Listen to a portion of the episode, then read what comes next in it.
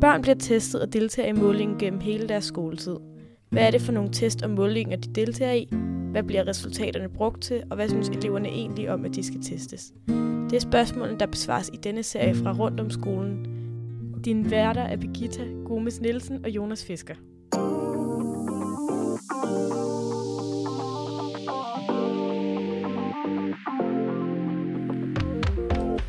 Hej Birgitta. Hej Jonas. Kan du huske, da du var til afgangsprøver i folkeskolen? Ja, det kan jeg godt. Hvad kan du huske fra dengang? Jamen, jeg kan huske det her med, når man kommer ind til en skriftlig eksamen ind i gymnastiksalen. Der er sådan enkelte, man sporer. Man går hen til sit bord, og man gør sig klar til at sætte sig ned og, og være der de næste fire timer.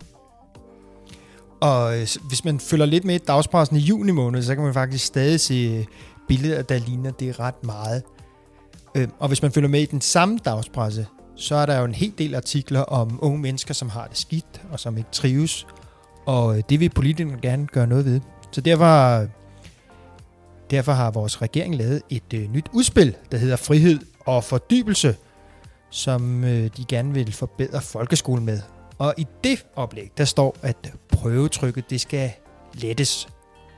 Og øh, du står der så en gang om året og planlægger prøverne sammen med dine kollegaer på den skole, hvor du leder. Øhm, hvordan er prøvetrykket anderledes i dag, end da vi to selv gik i skole der i midten af 90'erne?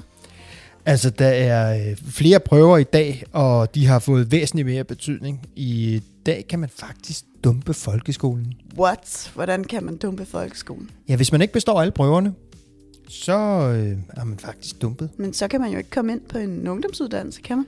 Nej, fordi man har ikke noget afgangsbevis. Så kan man ikke komme videre i, uddannelsessystemet uden nogen form eller uden dispensation. Okay. Nå, men regeringen lægger jo som sagt op til, at vi skal tale om det her prøvetryk, og prøverne, det står jo i, i oplægget frihed og fordybelse, men altså, hvad tror du, det ender med, Jonas? Ja, det ved jeg faktisk ikke. Altså, men øh, grundlaget for diskussionen må jo være, at øh, vi ved, hvordan det ser ud i dag. Fordi det ser ikke helt ud, som det gjorde der for 25 år siden. Så det skal vi snakke om i dag. Velkommen til Rundt om skolen.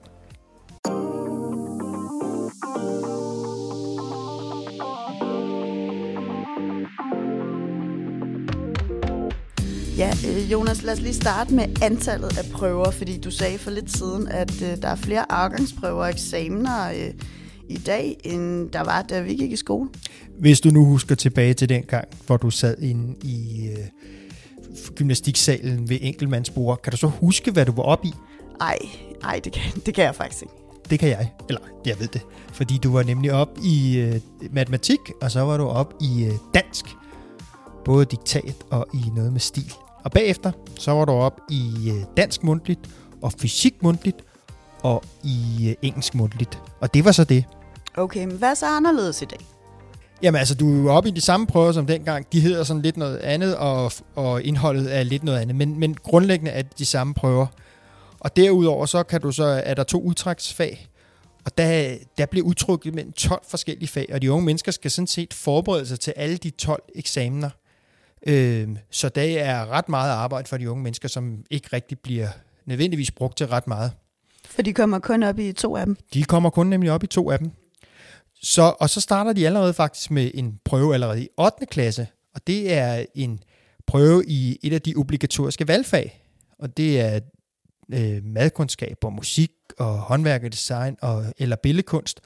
Og det, der får de allerede i 8. klasse det første, øh, den første karakter på øh, afgangsbeviset fra folkeskolen. Okay, det, øh, det var mange, øh, og det er også langt flere end i, vores, øh, i nogle af vores nordiske nabolande. Det har regeringen også fået øje på. Fordi hvis man læser i deres øh, udspil øh, Frihed og Fordybelse, så kan man se sådan en søjlediagram, hvor man kan se, at øh, danske skoleelever har langt flere afgangsprøver og eksamener, end de for eksempel har i Norge og Finland.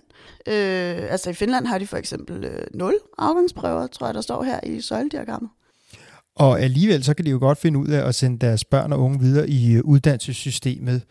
Øh, hvorfor har vi så mange prøver i Danmark? Ved du det? Altså, det har jeg jo prøvet at få svar på øh, hos nogle eksperter, men jeg har ikke, øh, jeg har ikke kunne få et svar. Øh, der har ikke været nogen, der har vil øh, udtale sig til citat til os i forhold til, hvorfor vi er landet øh, i Danmark her med de her øh, mange afgangsprøver og test. Så Jonas, nu kunne jeg godt tænke mig at spørge dig som øh, skolemand gennem øh, 20 år. Hvorfor tror du, vi er havnet her? Ja, og det bliver jo så fuldstændig for egen regning, som en, der bare øh, har iagtaget tingenes øh, udvikling. Øhm, men øh, jeg øh, tænker, at man gerne vil have styrke betydning af fagene. Altså man vil gerne væk fra, at øh, idræt bare var et fag, hvor man spillede fodbold og rundbold. Og derfor så indførte man eksamen, og det har jo så også haft en enorm betydning for, øh, for idræt i særdeleshed i, øh, i udskolingen. Hvordan, Jonas? Jamen altså, i dag skal de jo lave opvarmningsprogrammer og forklare om musklernes øh, bevægelsesmønstre og lave øh, øh, sådan alt efter, hvad de trækker, så øh, skal de lave øh, korrekt udførte spydkast, og jeg ved ikke hvad, men det er faktisk den, hvis de skal op i idræt, så er det faktisk den prøve, de kommer til at bruge aller, aller mest tid på. Det tager væsentligt længere tid at forberede sig til en idrætseksamen, end det tager at forberede sig til en samfundsfagseksamen.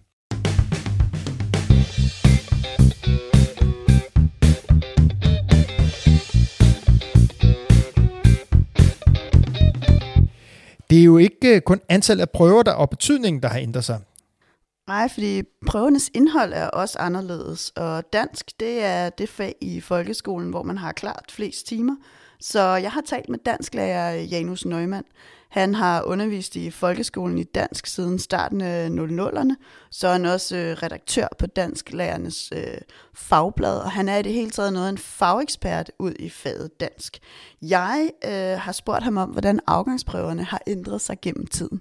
Lad os høre, hvad han svarer her. Der er ingen tvivl om, at antallet af krav til prøverne er, er steget markant i de senere år, og nu har man så forsøgt her for, inden for de sidste par år at forenkle skriftlig fremstilling en lille smule, Øhm, og det er lykkedes på nogle områder, og på andre er det blevet sådan lidt mere øh, diffust, hvad det er, som menes. Kan du ikke øh, uddybe det?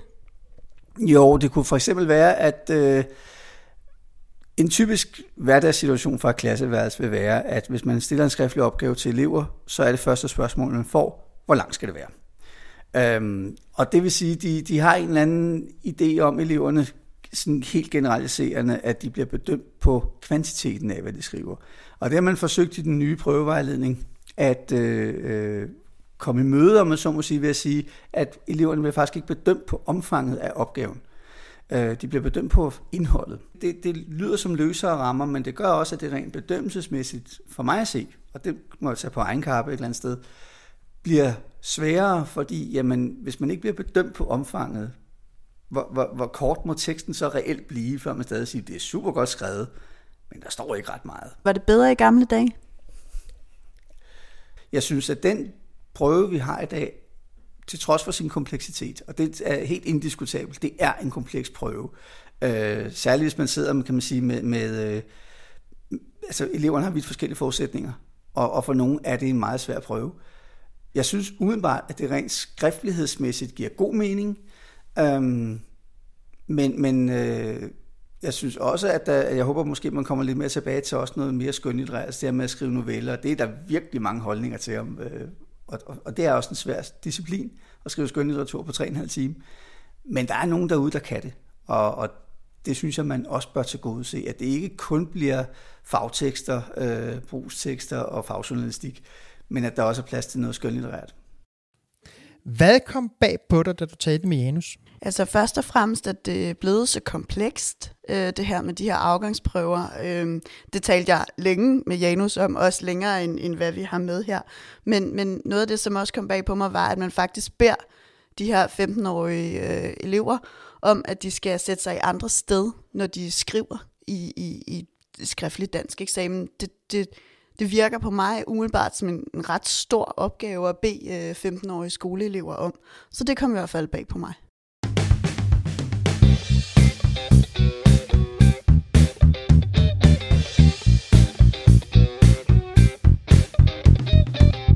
Jonas, øh, du sagde tidligere, at man kunne dumpe folkeskolen i dag. Altså, det kunne man jo ikke i gamle dage.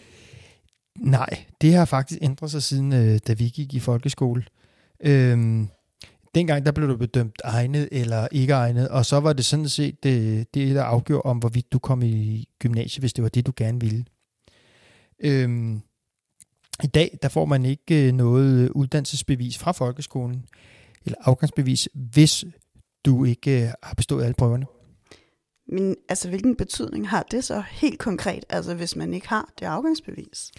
Ja, det har jeg faktisk ikke helt styr på, fordi øh, når jeg sidder som leder her på skolen, så beskæftiger jeg mig med de, mest med de elever, der er inde på skolen, og ikke så meget med dem, der er gået ud. Øh, så det har jeg spurgt øh, UU-vejleder Tina Hansen om. Og en UU-vejleder, det er en ungdomsuddannelsesvejleder. Og hun har været ungdomsuddannelsesvejleder i næsten 10 år. Og jeg starter med at spørge hende om sådan helt formelt, hvad skal der til for at komme ind på en ungdomsuddannelse i dag?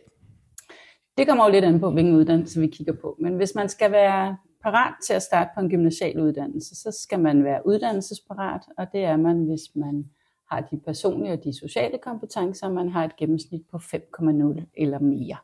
Og hvis man skal være uddannelsesparat til HF, så er det de samme krav omkring det sociale og det personlige, og så skal man have 4,0 for at være parat der. Skal man have en erhvervsuddannelse, så skal man være uddannelsesparat med et firtal, og også personlig og socialt parat. Og når man så har været til eksamen, så kigger man på, om man har totaler i disciplinerne inden for dansk og disciplinerne inden for matematik. Det er sådan de helt formelle krav. Hvad, hvad er generelt sådan din anbefaling til, til elever, som ligger sådan lige på grænsen? Min helt generelle anbefaling er helt klart, at, at hvis man ligger på grænsen, så tag et ekstra år. Tag en 10. klasse. Få fundet en 10. klasse, som kan det, du står og mangler. Sådan så man kommer ind på en gymnasial uddannelse for eksempel med et, et vist fagligt overskud. Øh, og jeg spurgte også UU-vejleder Tina Hansen om, hvad det har betydning for de unges uddannelsesvalg i dag. Det betyder rigtig meget for dem, at de kan følges med deres kammerater videre på en ungdomsuddannelse. Og det med, at, at de ikke kan få lov til det, det er, det er et nederlag for, for flere af dem. Så, så de gør alt, hvad de overhovedet kan, for at se, om de kan komme ind, selvom det måske ikke er det, vi andre vi anbefaler dem. Hvis vi så går tilbage til dengang, øh, tilbage fra midt-90'erne, hvor mange af forældrene de var, de selv gik i skole. Hvad, hvad, hvad tænker du så? Hvordan, har, hvordan har det ændret sig der? Jeg tror, at en af de ting, der, der er rigtig hårde ved de unge mennesker i dag, det er, at de har ekstremt mange valg. Øhm, og det, det har de på alle mulige forskellige parametre. Det er ikke, har de ikke kun i forhold til uddannelse, men træffer enormt mange valg i hverdagen, også i forhold til, hvordan de ønsker at bruge deres tid, og hvad de ønsker at gå op i. Så, så det med valget og de mange muligheder, tror jeg er noget af det, der presser de unge rigtig meget i dag, i forhold til en, en, også en tro på, at det valg, jeg træffer lige nu og her, har, har enormt store konsekvenser for hele min karrierevej. Altså, at, og det har det jo ikke. Det er også rigtig vigtigt at få talt med elever om, at der, hvor vi ender i livet i forhold til uddannelse, i forhold til job, der er så mange faktorer, der kommer og påvirker os i, i løbet af vores voksenliv. Så det er også enormt vigtigt at få talt med elever om, at, at det valg, de træffer i efter 9. klasse, er ikke definerende for hele deres voksenliv. Men det sidder de selv med en fornemmelse af. Vi har også talt meget om i vores kultur, at, at det skal gå hurtigt, vi skal have jer hurtigt igennem uddannelse. De ting har også smittet af på de unge i forhold til, at, at de synes, de har travlt. Og hvad er det, de har så travlt med? Ja, det spørger jeg dem også tit om, fordi det undrer også mig. De skal være ude på arbejdsmarkedet i ekstremt lang tid. Jeg ved ikke, hvad det er, de har så travlt med. Øh, da du og jeg var unge, var det okay at tage flere sabbatår. Det er det ikke mere. Og det handler igen, tror jeg, om det her med fællesskabet. Jamen, de andre går videre. Jeg skal ikke være den, der kommer sidst i mål med min uddannelse. Øh, Jonas, hvad kom mest bag på dig efter dit interview med Tina Hansen? Altså, det kom bag på mig det her med, at de unge mennesker går utrolig meget op i, hvad deres kammerater vælger, og de har enormt travlt i uddannelsessystemet. Og jeg kan godt som en gammel røv to tænke, hvad er det, du har så travlt med? Altså, du skal være på arbejdsmarkedet til du er langt op i, slikker i, øh, omkring de 80. Altså, jeg skal være til øh, øh, lige over 70, og det jeg tænker, det er rigelig tid. Så hvad er det, I har så travlt med? Det gad jeg godt at vide.